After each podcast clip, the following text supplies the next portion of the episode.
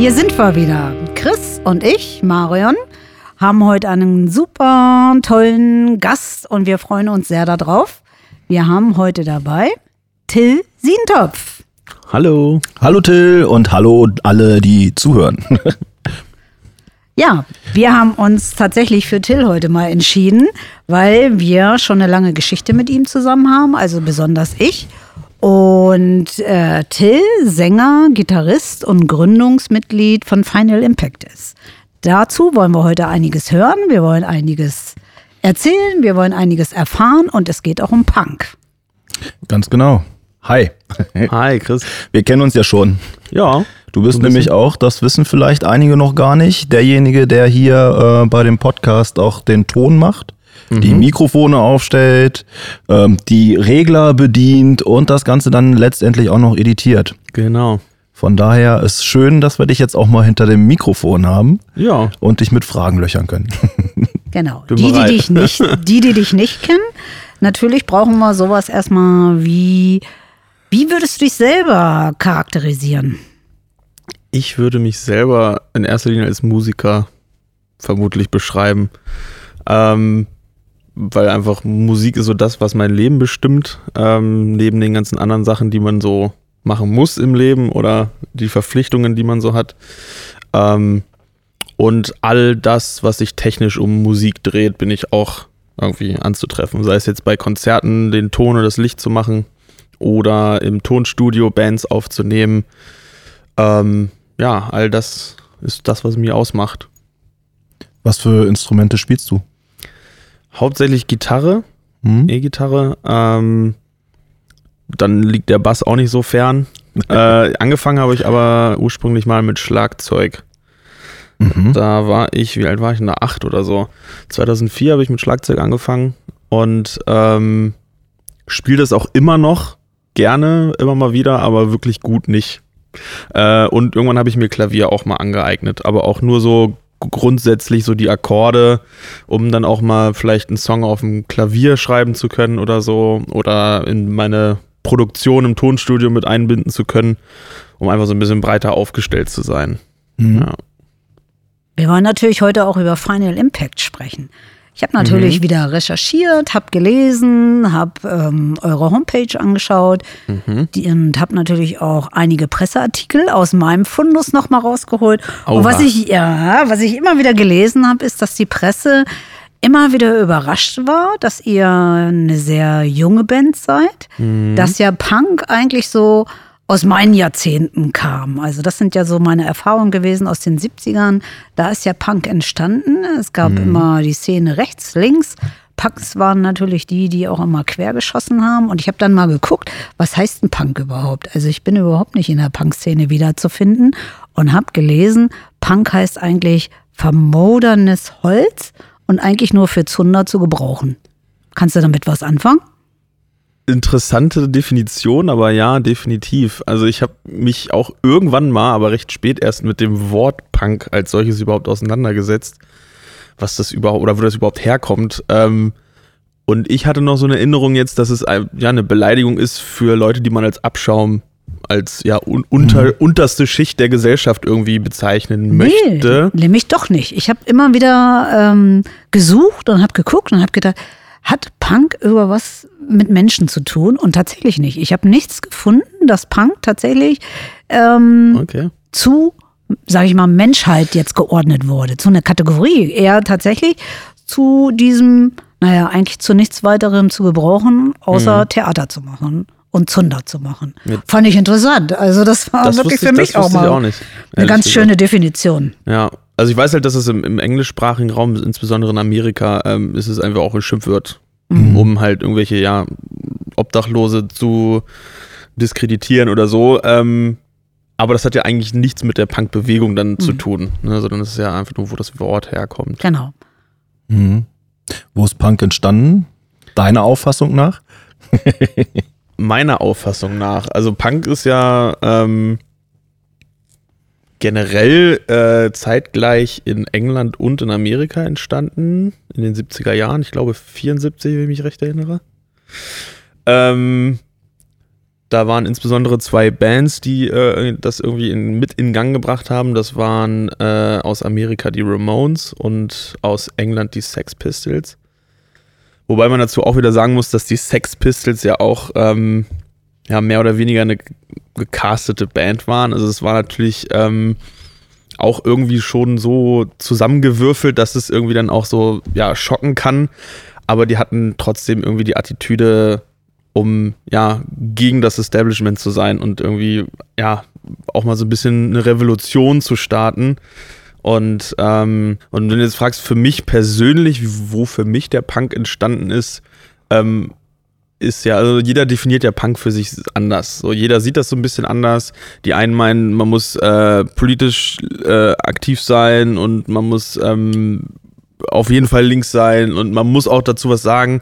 Das sehe ich ein bisschen anders, weil natürlich klar, äh, wenn man an Punk denkt, denkt man immer sofort an Linksaktivismus und äh, äh, erstmal dagegen sein. Aber für mich ist Punk was anderes. Punk ist für mich eigentlich, äh, dass es ja keine Regeln gibt, dass es äh, auch keine Regel dafür gibt, was Punk überhaupt ist, sondern dass man einfach das macht, wozu man jetzt gerade Bock hat und ähm, auch das denkt, wozu man Bock hat und auch das auch sagt. Ähm, und äh, das muss nicht immer was mit Politik zu tun haben. Und äh, für mich ist so das erste Punk-Lied, ähm, inhaltlich zumindest, äh, der Song My Way von Frank Sinatra. Mhm. Weil er im Prinzip mit diesem Lied, ähm, wenn man sich den Text mal anschaut, geht es ja eigentlich nur darum, dass er sein Leben so lebt, wie er das will und er macht das auf seine Weise. Ähm, egal, ob die anderen das jetzt gut finden oder nicht gut finden, ähm, egal, ob das jetzt äh, Mainstream ist oder nicht, sondern er macht halt das genau so, wie er es möchte, ohne sich irgendwie beeinflussen zu lassen. Und das ist eigentlich ähm, Punk für mich. So. Und äh, deswegen ist das für mich persönlich der erste ja, Punk-Song gewesen, obwohl es musikalisch natürlich nichts mit Punkrock zu tun hat. Aber trotzdem geiler Song ist. Mhm. Definitiv, ja. Also ich bin ja nun auch ähm, mit Punk mehr oder weniger groß geworden. Also das war ja eine sehr aktive Zeit auch so in den 70er, 80er Jahren. Und für uns war das natürlich auch immer so ein Zeichen von Jugendbewegung, dass irgendwie mhm. alles erlaubt ist, was nämlich alle anderen, das, was du eben schon mal sagtest, Mainstream eigentlich nicht gewollt war. Mhm. Dass die sich schon auch noch mal so anders gezeigt haben, auch äußerlich. Ja, jeder hat da auch so ein Bild sofort vor Augen, wenn man Punk hört. Und ähm, was für mich immer war, ist, dass damals nicht getanzt wurde, sondern geschubst wurde und tatsächlich auch mal die blutigen Nasen dann auf der Tanzfläche nicht unbedingt unüblich war. Mhm. Also die Punks damals auch immer gesagt haben, dass die Punks sind mit Stolz. Und dann frage ich mich immer, äh, ihr seid ja ziemlich jung. Wo, wo steht denn der Punk heute nach 40 Jahren? Musikalisch oder beides? Von, von also sage ich mal, ja. ähm, äußerlich ist es ja immer so, das hat ja äh, immer viel das Stadtbild geprägt. Mhm. Punks waren ja irgendwie immer da, irgendwie auf Straßen und mit Hunden, ohne Hunden, wie auch immer, egal wo man war. Und äh, das ist was, das äh, empfinde ich so, dass das fast weg ist.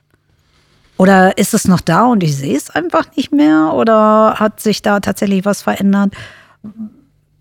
Also ich muss auch sagen, dass so die ähm, Punks, die auf der Straße leben, dass das auch ordentlich zurückgegangen ist. Ähm, musikalisch gesehen ist jetzt der Punk äh, an einer Stelle, wo so ein bisschen was passiert, wie das im Metal auch der Fall ist. Im Metal gibt es ja sehr, sehr viele Subgenres und Unterschubladen, wenn man überhaupt in Schubladen denken möchte, was Musik angeht. Aber ähm, das passiert so in den, oder ist in den letzten Jahren oder Jahrzehnten oder in den letzten beiden Jahrzehnten so passiert, dass äh, es immer mehr Aufsplittungen von dem Punk-Genre gibt. Äh, dann geht es so ein bisschen in die Emo-Richtung und das andere ist ein bisschen poppiger und äh, da gibt es jetzt zig Begriffe für. Und ähm, ja, eigentlich ging ja der Punk los in, wie gesagt, in den 70ern ähm, und da klang alles irgendwie so ein bisschen ähnlich. Es musste laut sein, es musste schnell sein, äh, man musste sein Instrument nicht spielen können. Ähm, dann irgendwann kam die zweite Welle, so äh, ja, Anfang der 90er, ähm, wo es dann ein bisschen poppiger wurde und ähm, wo das dann auch so langsam den Weg in den Mainstream gefunden hat, so auch dann zur Jahrtausendwende. ähm, wurde es dann in bekannten Filmen wie American Pie irgendwie platziert. Ähm, und ja, danach, so dann Anfang 2000er bis Richtung 2010, kamen dann immer mehr Subgenres von, von Punk irgendwie dazu.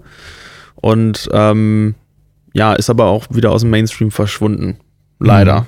Wenn ich immer an Punk denke, habe ich immer nur The Clash, The Ramones. Sind das all die Platten, die du auch bei dir zu Hause im Regal hast? Mittlerweile ja, früher nicht. also ich habe ähm, sowohl Platten von den Ramones, von The Clash. Ähm, ich habe noch keine von den Sex Pistols, glaube ich. Nein, echt? Das hätte ich immer gedacht, dass das so der Standard ist, dass man so einsteigt in die Szene. Nee, bei mir war das, bei mir war das nicht so. Ähm, gut, ich bin ja 1996 geboren, ähm, dementsprechend habe ich ja den, weg, ne? den, den, den Anfang des Punks ja gar nicht mitbekommen. Ähm, ich bin so ein bisschen in die Punk-Szene gekommen ähm, durch das Skateboardfahren tatsächlich. Ähm, ich weiß gar nicht, wie alt ich da war, vielleicht so mit elf, zwölf, ähm, habe ich mich dann irgendwie für Skateboardfahren interessiert und die Leute, die man auf dem Skateplatz dann getroffen hat, ähm, haben entweder Hip-Hop oder Punkrock gehört.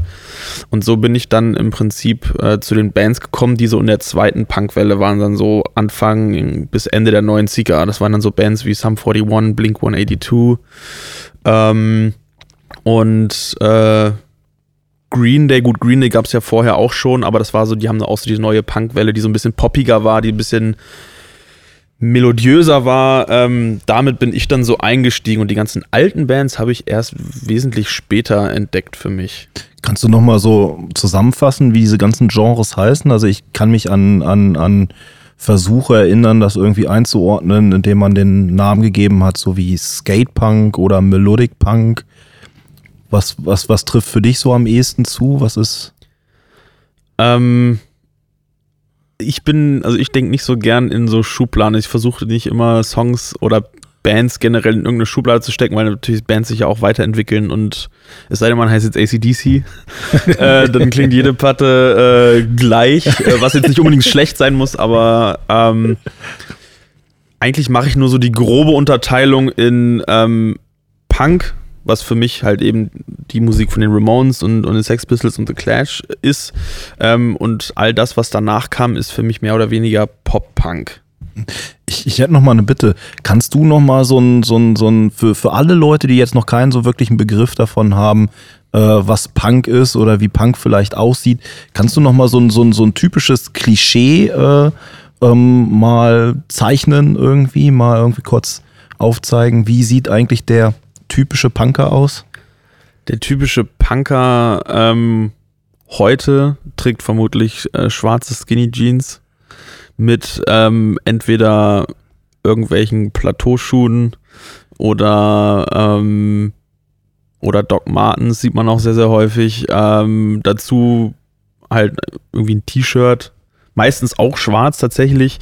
Ähm, in der heutigen Zeit werden auch häufig dann die Ärmel abgeschnitten ähm, und darüber, wenn es mal kälter ist, trägt man vielleicht irgendwelche Jeansjacken oder irgendwelche Kutten, wo man dann auch vielleicht die Ärmel auch nochmal abgeschnitten hat oder andere Ärmel dran genäht hat. Häufig äh, werden selber Aufnäher drauf genäht äh, und wenn man nicht nähen kann, dann sind es halt zwei Sicherheitsnadeln. Ähm, Haare häufig äh, gefärbt, blondiert beispielsweise oder in sämtlichen Farben ja, sehr, sehr, eigentlich noch, ja, so wie es, wie man sich den, die Punks aus den 70ern und 80ern auch vorstellt. Mhm. Aber es ist äh, gerade in der Musikszene oder in der Punkmusikszene in der heutigen Zeit sehr, sehr viel, oder was farblich gesehen, sehr, sehr schwarz geworden, in Anführungszeichen. Also man sieht häufiger wirklich einfach nur auch ja, schwarze Klamotten durch und durch. Gibt es den äh, Irokesenschnitt noch als die typische Punkerfrisur? Hattest du auch mal eine?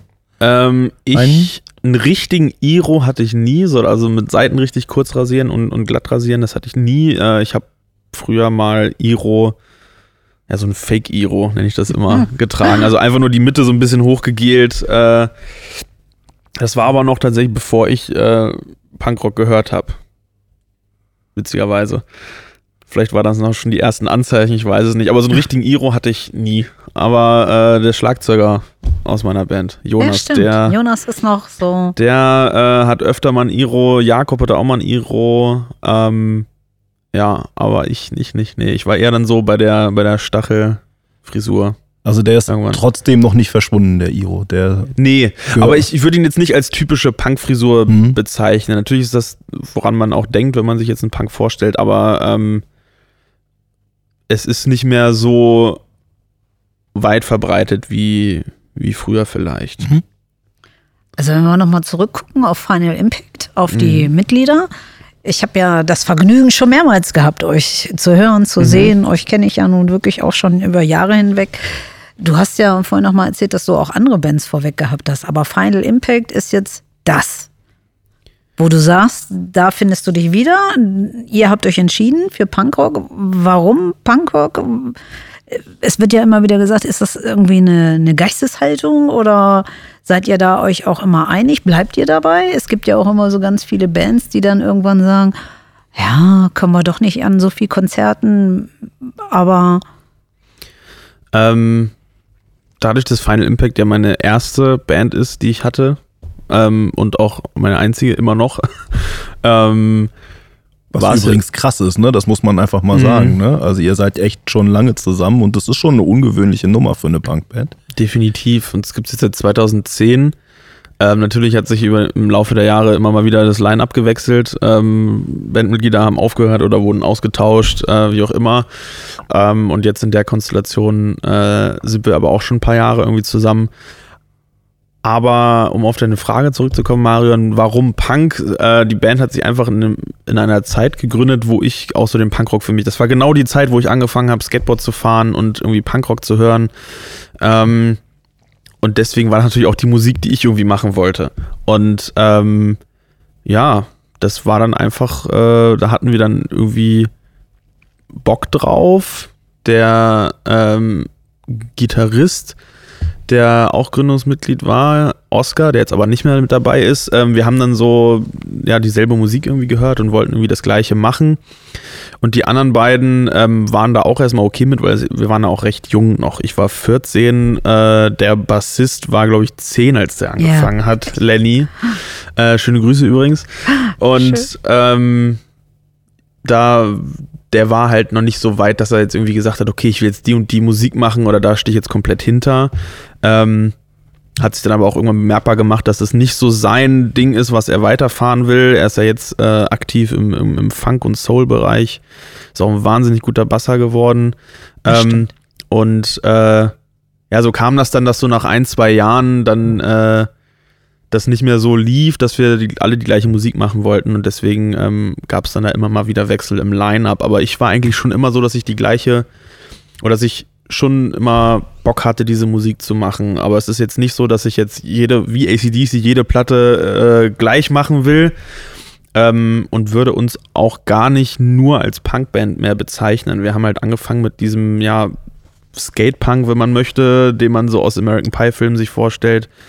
Ähm, aber die, die, die neueren Sachen in den letzten Jahren sind auch ein bisschen härter geworden und ein bisschen, ja, ich will nicht sagen düsterer, aber so ein bisschen nachdenklicher. Man ist natürlich auch älter geworden. Die Texte äh, sind mittlerweile anders. Früher hat man über die, die, äh, die Schulzeit gesungen und äh, über die ersten Partys, die man so äh, miterlebt hat und gemacht hat. Ähm, und heute denkt man natürlich über ganz andere Dinge nach. Ne? Was passiert in der Welt? Äh, persönliche Probleme etc. Und äh, das spiegelt sich auch so ein bisschen in der Musik dann wieder. Und ähm, deswegen würde ich, ich persönlich, ich weiß nicht, wie meine Bandkollegen das sehen, ich würde uns als, ja, einfach nur stupide als Rockband bezeichnen. Natürlich kommen wir aus dem Punk, aber ähm, klauen uns ein bisschen was vom Metal, ähm, klauen uns ein bisschen was von äh, Classic Rock, von Hard Rock. Also wir gucken dass wir uns das aber auch nicht vorschreiben, okay, die nächste Platte soll jetzt in die Richtung gehen, sondern das, was man jetzt gerade schreibt, passiert einfach und ähm, in welche Richtung das geht, diktiert der Song letztendlich. Und das, mhm. ist, das muss nicht immer Punk sein. Ne? Wir haben auch Balladen zum Beispiel, das ist im Punk eigentlich auch nicht üblich, aber ja. Also an was ich mich ja immer noch äh, gerne oder an was ich mich gerne zurückerinnere, sind eure Bühnenshows. Also mhm. das ist wirklich was, ich bin tatsächlich kein Fan des Punks oder des Metals, aber ich habe mich immer wieder wahnsinnig gefreut, wenn ihr live auf der Bühne wart, weil es auch einfach eine Augenweide ist, euch zuzuschauen. Also Dankeschön. deine Bühnenshow, dein Einsatz, wie du springst mit der Gitarre, das ist was für mich. Also ich weiß, wir haben da einige Bilder geschossen, äh, die finde ich faszinierend, wie man so für die Musik auch so brennt und lebt. Und das spürt man so bei euch. Und an Lenny kann ich mich auch immer noch erinnern, dass Lenny mal, der war zehn, stand mit dem Bass auf der Bühne, Punkrock. Und das war irgendwie so, wo ich gedacht habe, der ist zehn und kann Bass spielen, das will ich jetzt auch. Also der hat mich auch so ein bisschen inspiriert. Diesen Gruß gebe ich auch gerne zurück, dass Lenny auch immer noch so einer ist, den ich immer noch gerne verfolge. Mhm. Und nichtsdestotrotz muss ich immer noch an dieses tolle Konzert mit You denken. Magst du darüber noch mal was erzählen, was hier in der Grille war? Das war für mich auch so ein sehr, sehr einschneidendes Erlebnis. Ja, gerne. Ähm, wir hatten das große Glück für die britische Band You, die jetzt mittlerweile Dead Idol heißen, ähm, hier als Support spielen zu können in der Grille. Ähm, der Schlagzeuger der Band äh, ist übrigens auch der Schlagzeuger von den UK Subs. Also die mhm. Leute, die ähm, gerade so den älteren Punk äh, gerne hören, denen ist das wahrscheinlich ein Begriff. Ähm, der Jamie Oliver und ähm, der hat eben eine ziemlich, ziemlich coole Rockband, die ähm, man musikalisch so ein bisschen beschreiben kann. So ein Mix aus Nirvana, The Vines und Foo Fighters, so ein bisschen die Ecke. Und ähm, die, äh, wo sind da jetzt umgefallen?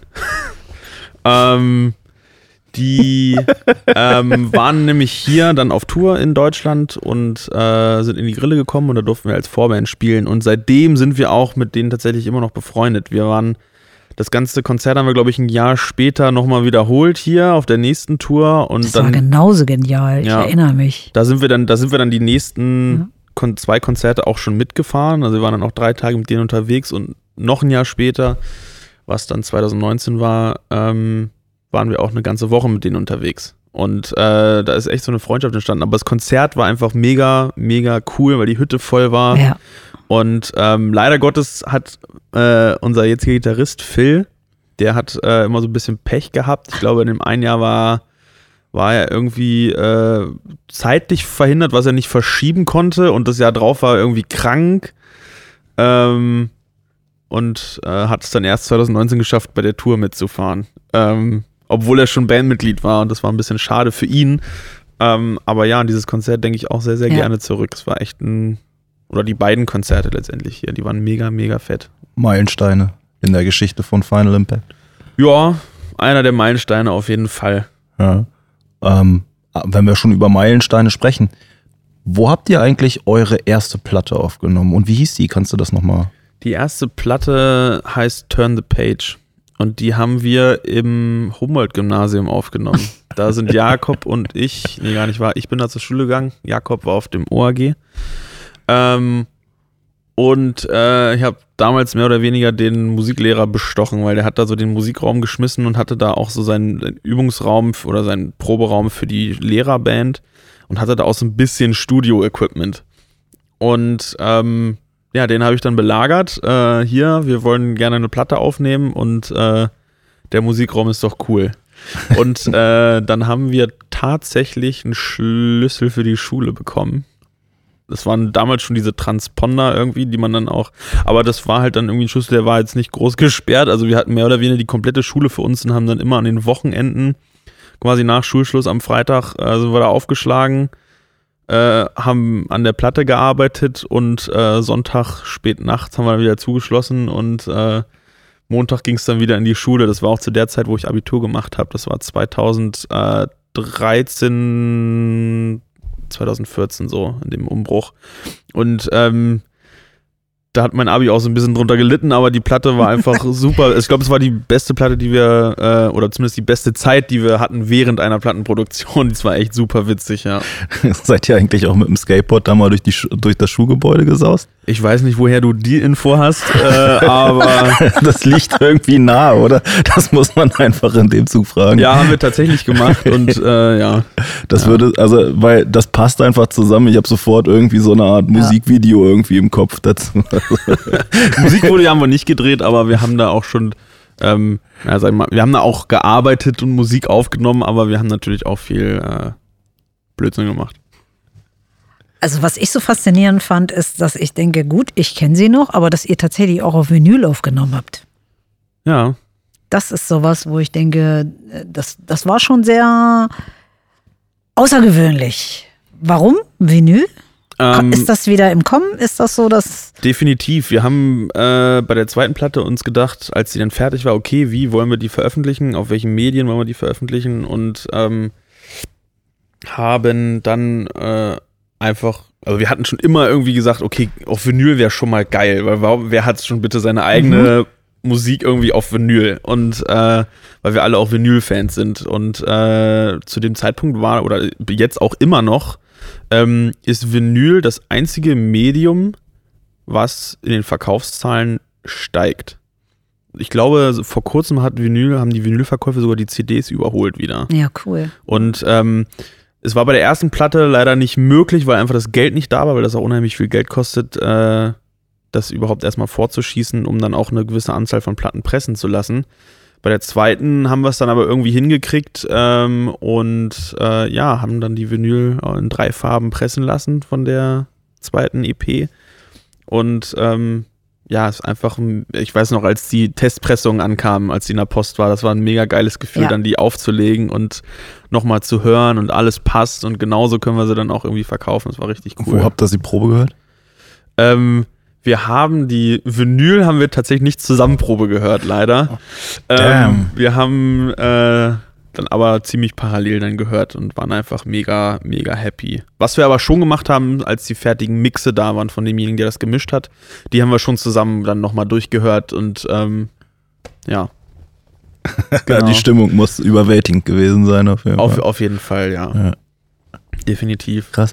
Ich, ich habe mal eine Frage. Ähm, mhm. Musik machen kostet ja, kostet ja einfach auch irgendwie richtig viel Geld. Ne? Das ist ja etwas, was man, was man irgendwie immer so gar nicht denkt. Man denkt, man schafft sich ein Instrument an und dann mhm. hat man mhm. einmal so eine Investition und dann hat man das auch erstmal irgendwie safe und dann stellt man fest, Mensch, ich brauche das noch und das mhm. noch. Und jetzt auf ein Konzert äh, wäre cool, wenn wir da vielleicht auch noch eine Funkstrecke haben oder mhm. ähnliches.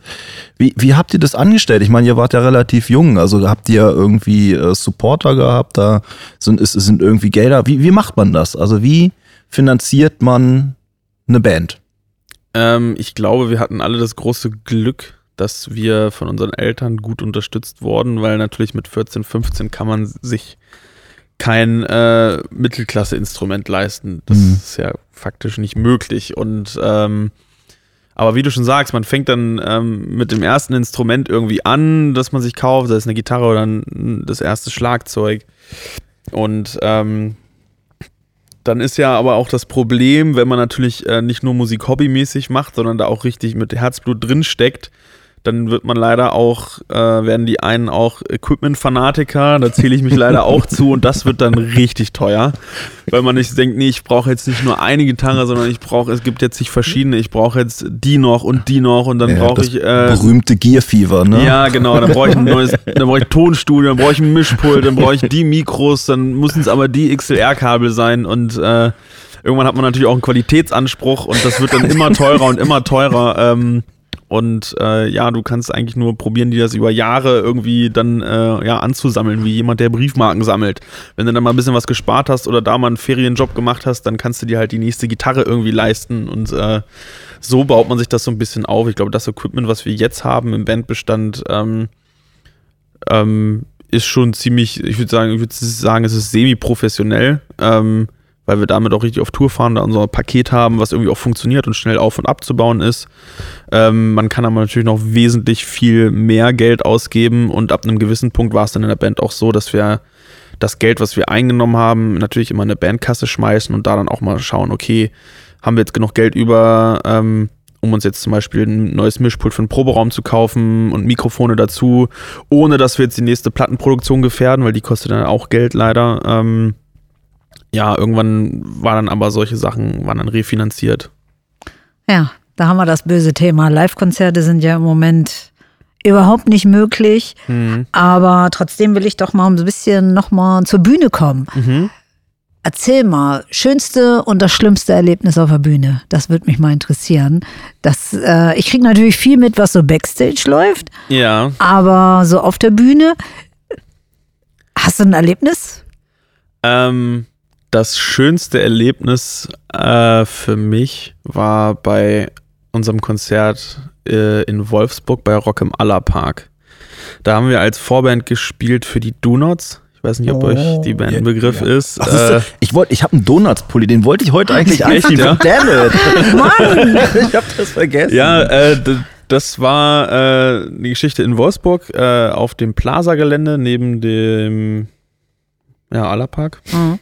Und äh, da durften wir als Vorband spielen für die Donuts und das war das größte Konzert, was wir bislang auch gespielt haben und äh, das war auch dann mit Abstand das größte Konzert, was wir bislang gespielt haben, weil normalerweise sind unsere Konzerte von, ich sag jetzt mal, von fünf Besuchern bis maximal 150 vielleicht. Und das Konzert war dann auf einen Schlag einfach mal 4.000 bis 5.000 Menschen. Spielt man anders? Man spielt nicht anders, aber man kackt sich vorher richtig in die Hose. Ah, Besonders wenn es das erste Konzert ist. ähm, also wir haben uns alle richtig derbe in die Hose geschissen. Und äh, das Witzige ist aber, sobald du dann auf der Bühne bist, der, du den ersten Ton spielst, den ersten Ton singst und auch die erste Reaktion vom Publikum bekommst, fühlt es sich an wie jedes Konzert auch. Super. Und ich habe immer gedacht, wenn man da oben steht und man schaut jetzt in 5000 Gesichter, ähm, dass einem das wahnsinnig viel vorkommt. Zumindest sieht es auf Fotos immer so aus, aber wenn du tatsächlich da oben stehst, also mir persönlich kam es zumindest nicht so vor, als wären das jetzt 5000 Menschen. Also ich habe schon gemerkt, okay, das sind viel mehr als sonst, aber jetzt nicht wie, wie ich mir 5000 Menschen vorstelle. Mhm. Ähm, und wenn aber, die jubeln und schreien, das muss das, doch gigantisch genau, sein, genau, oder? Das, das ist nämlich das Gefühl, äh, was mein ja, persönlich coolstes Erlebnis ja. bislang war, weil du vor allen Dingen auch deine eigenen Lieder spielst, die du selber irgendwie geschrieben Eben. hast äh, an denen du stundenlang gearbeitet und geackert hast. Natürlich hast du auch viele Freunde vor Ort gehabt, die äh, natürlich die Songs dann auch kennen. Ähm, aber wenn man einfach so eine große Menge dann auch irgendwie angeheizt kriegt und man ja. merkt, da kommt was zurück und die singen jetzt alle mit dir zusammen oder klatschen, äh, das ist einfach ein wahnsinnig cooles Gefühl und äh, wir haben sogar geschafft, eine Wall of Death zu machen mit denen. Ja, also äh, ja, das hat tatsächlich geklappt und das sah auch ziemlich, äh, ziemlich eindrucksvoll aus von der Bühne. Okay, ich glaube, aber hier an dem Punkt musst du vielleicht nochmal Wall of Death kurz irgendwie äh, erklären. erklären. Einfach no, nur mal ganz. Eine no Wall of Death ist im Prinzip nichts anderes, als dass man das Publikum in zwei Hälften teilt. Ähm, das heißt, in der Mitte wird Platz gemacht, von der Bühne aus quasi ne, rechts und links.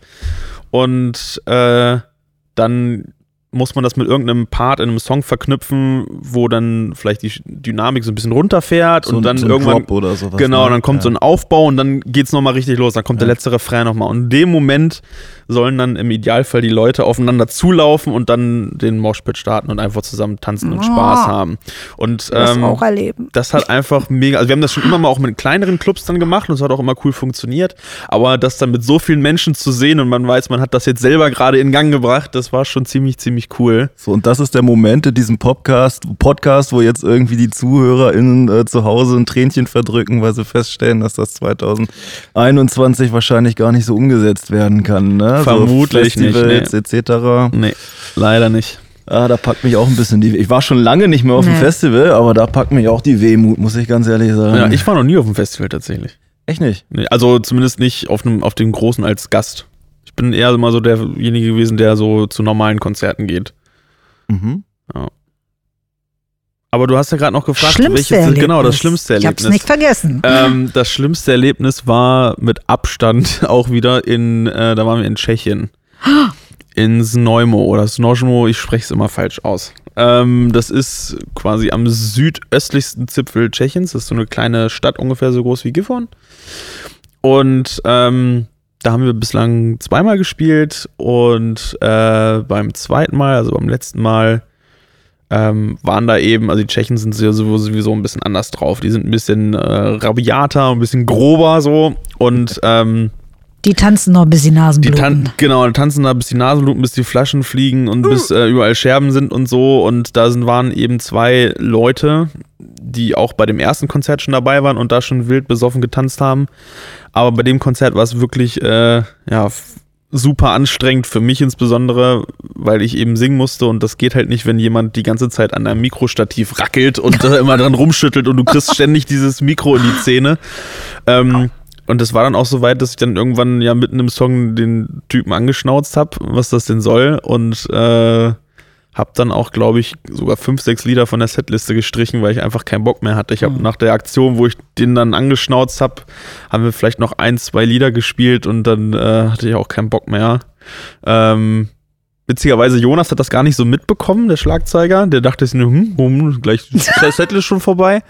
Ähm, also der hat schon gemerkt, dass da jetzt gerade irgendwas uncool ist und irgendwie nicht, nicht für, Ja. aber natürlich, dass er direkt hinter, oder dadurch, dass er direkt hinter mir sitzt, konnte er auch nicht sehen, dass jemand die ganze Zeit am Mikrofonstativ rackelt bei mir. Und ähm, ja, aber solche Momente hat man dann auch mal und dann äh, will man das Konzert schnellstmöglich hinter sich bringen. Aber dann hat man sich auch nach dem zweiten, dritten Bier wieder beruhigt. Mhm. Ne? Aber das war so mit Abstand eigentlich das schlimmste Bühnenerlebnis von mir quasi. Nochmal äh, zur Bühne zurück. Hast du irgendwelche Rituale oder so eine Lieblingsbeschäftigung, wenn ihr auf Tour seid? Äh, nee, so Rituale haben wir nicht tatsächlich. Also diese Schlachtrufe im Kreis und Nee, so? also das Einzige, was wir machen, ist, dass wir, ähm, wenn keiner mehr fahren muss, trinken wir alle einen Schnaps vorher. Oh. Also direkt vorher. Und äh, geben uns ein, mit, mit einer Faust, so schlagen wir so. Ghetto-Faust-mäßig. Okay. Das machen wir schon, aber jetzt nicht irgendwie, dass wir jetzt in einem Kreis aufstellen und irgendwie rufen 1, 2, 3, Ra Mhm. oder so.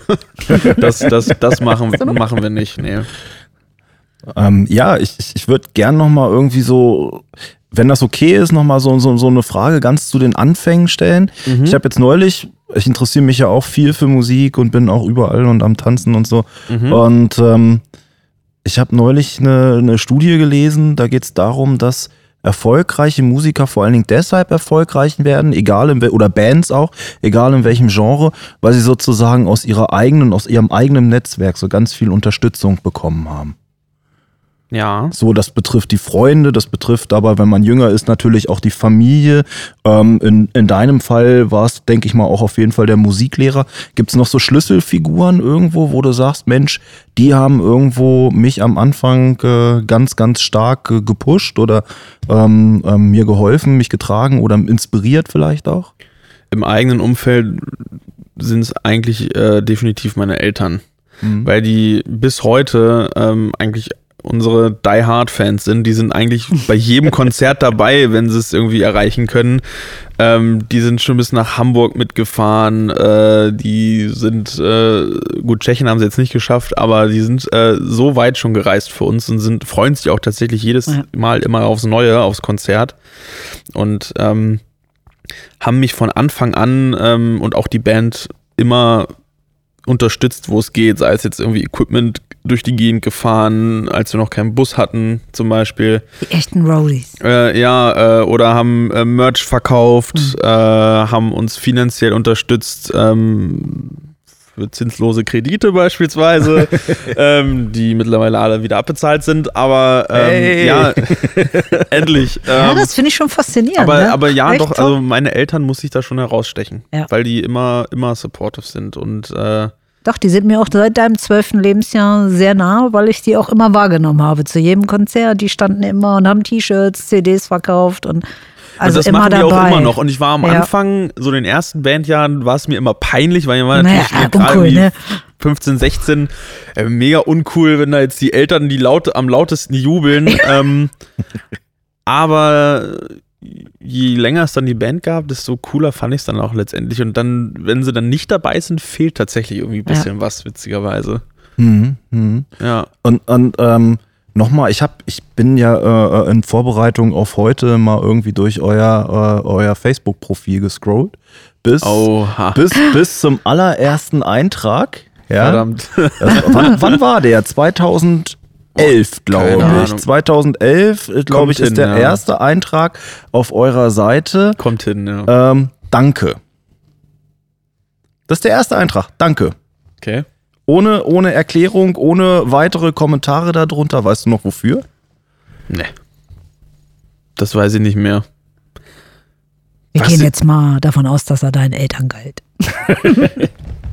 Der nee, Eintrag. also ich habe den, glaube ich, bestimmt nicht geschrieben, weil ich habe diese. Oder kam der vom Fan? also ich habe, nee, ich habe die Nee, Facebook-Seite der Facebook. zwar Okay. erstellt damals, aber ich habe die in, in der Anfangszeit nicht wirklich betrieben. Das hat, glaube ich, Oscar oder so gemacht. Mhm. Ähm, das Einzige, was ich mir vorstellen könnte, wir haben ziemlich früh nach der Bandgründung, was dann so Anfang 2011 gewesen sein muss, äh, mal so einen Band-Contest gespielt, wo wir gewonnen haben. Kann sein, dass das Danke Ah. vielleicht dafür war oder so. Ja.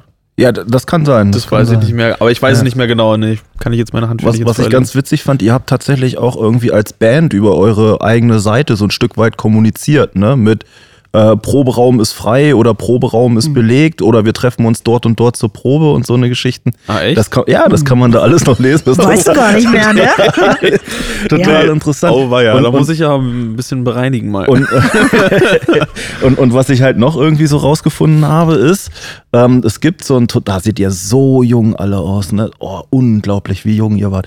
Da, pass auf, da, da, da, da steht ihr als Band irgendwie, habt euch so im Arm in so einer typischen, typischen Cover-Pose oder sowas oder Bandpose, ne? Ähm, in einem offenen Garagentor.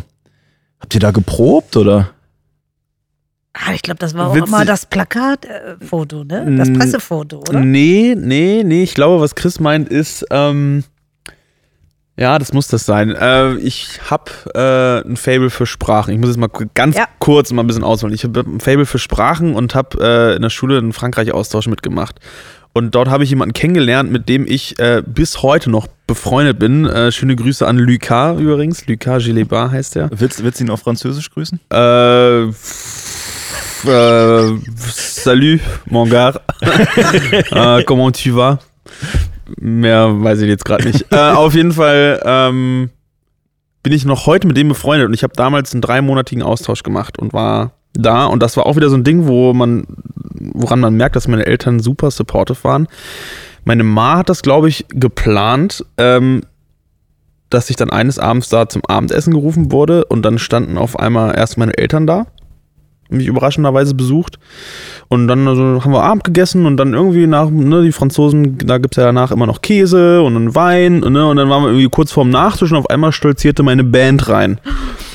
Und ich, ich wusste jetzt gar das nicht mehr, was abgeht. Erzählt. Das Echt ist nicht? Ja, okay, Gänsehaut hier. Ey, und dann, dann, dann war meine Band tatsächlich da und äh, die Eltern von Lucas haben dann die Leute aus dem Dorf irgendwie zusammengetrommelt, weil Lucas selber auch Schlagzeug spielt, äh, war ein Schlagzeug da. Ich hatte meine Gitarre und meinen Verstärker sowieso mit.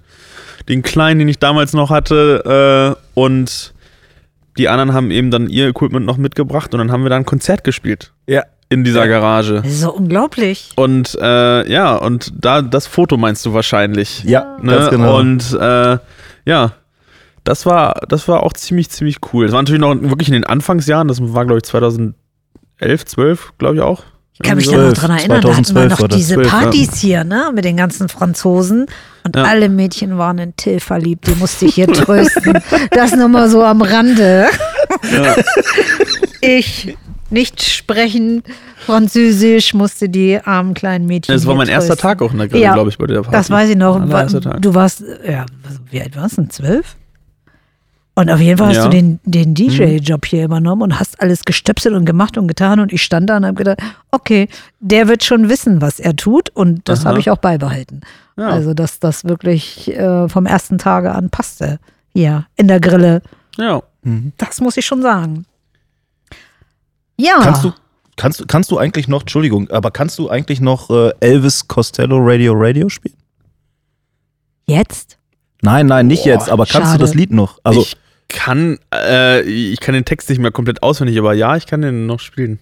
Habe ich den mal irgendwo gespielt? Weiß ich gar nicht mehr. nee, hast, ja, in Frankreich.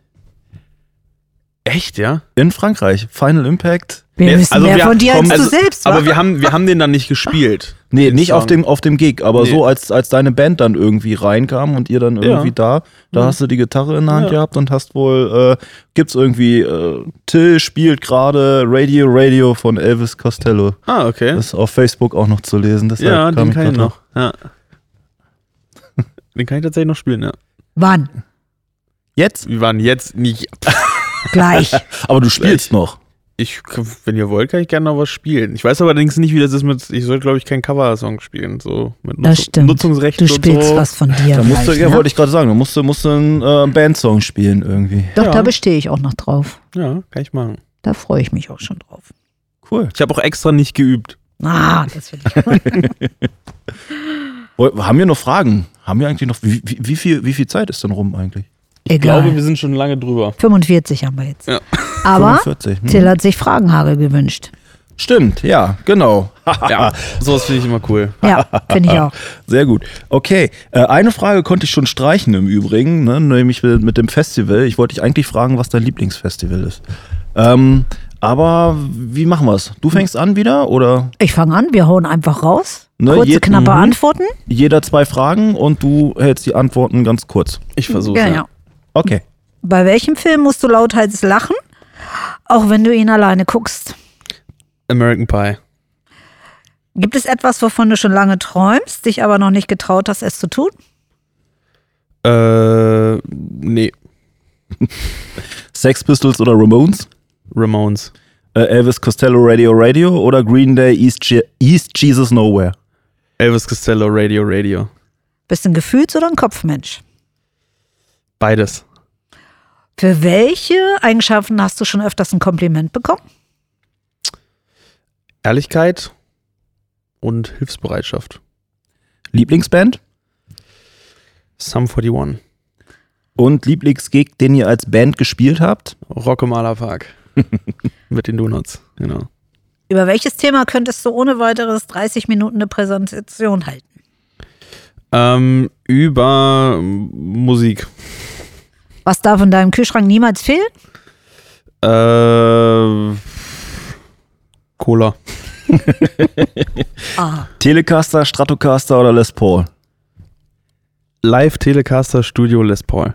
Ähm, welches war dein Lieblingskonzert aller Zeiten? Von mir oder, oder von uns? Ja. Ähm, Dein Lieblingskonzert, ist egal. äh, von uns Rock im Allerpark, ansonsten Green Day. Wo? In der Wuhlheide in Berlin. welche drei Dinge die sind dir ähm, aktuell am wichtigsten im Leben? Ähm, Musik, Familie und Gleichberechtigung. Wer war die verrückteste Person, die du jemals getroffen hast? Meine Freundin Julia. Stimmt, liebe Grüße an Julia. Ich vermisse dich, Julia. Wo würdest du gerne mal spielen? Ähm, ich würde gerne mal äh, im Viper Room in Los Angeles spielen. Und äh, wo wollte ich denn noch spielen? Ganz, ganz viele Clubs. Also es gibt super viele Clubs, wo ich gerne spielen würde. Okay. Dosenbier, Flaschenbier oder gezapftes? äh, Flaschenbier. Hast du schlechte Angewohnheiten? Ja. Okay. Äh, welchen Film über Punks muss man geschaut haben? Äh, muss man nicht unbedingt geschaut haben. Gute Antwort. Die wichtigste Band im Deutschpunk? Äh, die wichtigste Band im Deutschpunk. Ähm, für mich gerade sind es Vizo, ähm, aber ansonsten die Ärzte. Und wie viel müsste man dir für eine äh, Schlagerkarriere zahlen? Gar nichts würde ich nie machen. Welche drei geschichtlichen Personen würdest du zum Konzert einladen, wenn du dir das aussuchen könntest? John Lennon, ähm, Frank Sinatra und Elvis Costello wahrscheinlich, ja. Mm, sehr gut. Letzte Frage. Mhm. Welches Kompliment in deinem Leben hast du dich am meisten gefreut? Ähm, tatsächlich alle, die Songs loben, die ich selber geschrieben habe, das ist einfach unbeschreiblich das Gefühl und das ist auch gar nicht arrogant gemeint, sondern das ist, man freut sich da einfach wirklich drüber, dass man was geschaffen hat, was Leuten gefällt und wo Leute auch was mit anfangen können oder sich vielleicht auch sogar identifizieren können mit. Das ist wahnsinnig großartig, das Gefühl. Deshalb freuen wir uns, dass wir damit auch gleich was anfangen können, wenn wir dich gleich nämlich nochmal hören. Mhm. Lieber Till, es war so schön mit dir. Das hat echt Spaß gemacht und ich freue mich, dass du hier warst, Mhm. dass du auch weiterhin bei uns bleibst in der Grille Bleibe ich. und Ja, vielen Dank fürs Zuhören. Ihr hört im Anschluss noch ein richtig geiles Lied von Till. Und äh, schaltet auch das nächste Mal wieder ein. wir freuen uns auf euch. Ciao. Danke dir, Till. Gerne. Äh, ich habe zwar nicht geprobt, aber ich spiele einfach mal unsere immer noch aktuelle Single. Durch Corona war das ja, haben wir ewig nichts Neues machen können. Äh, Mother Please heißt sie.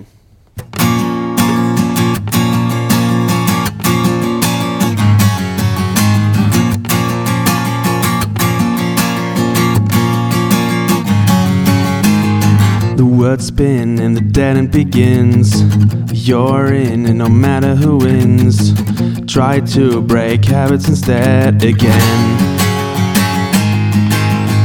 Voices whisper, panic appears. It's so loud, get me out of fear. Congrats, I'm in over my head again.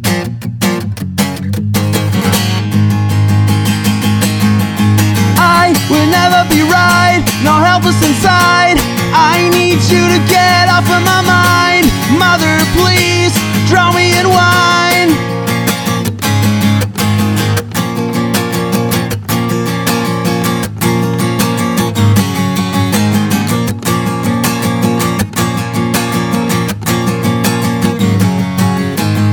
Sit back, watch society grow. Cigarettes never show how it goes. You look like you don't know where to go, cause they make you feel so alone. I will never be right, no helpless inside. I need you to get off of my mind. Mother, please, drown me in wine. I can't fake that, I won't make it. It's all built up with lies, and no one's helping to begin.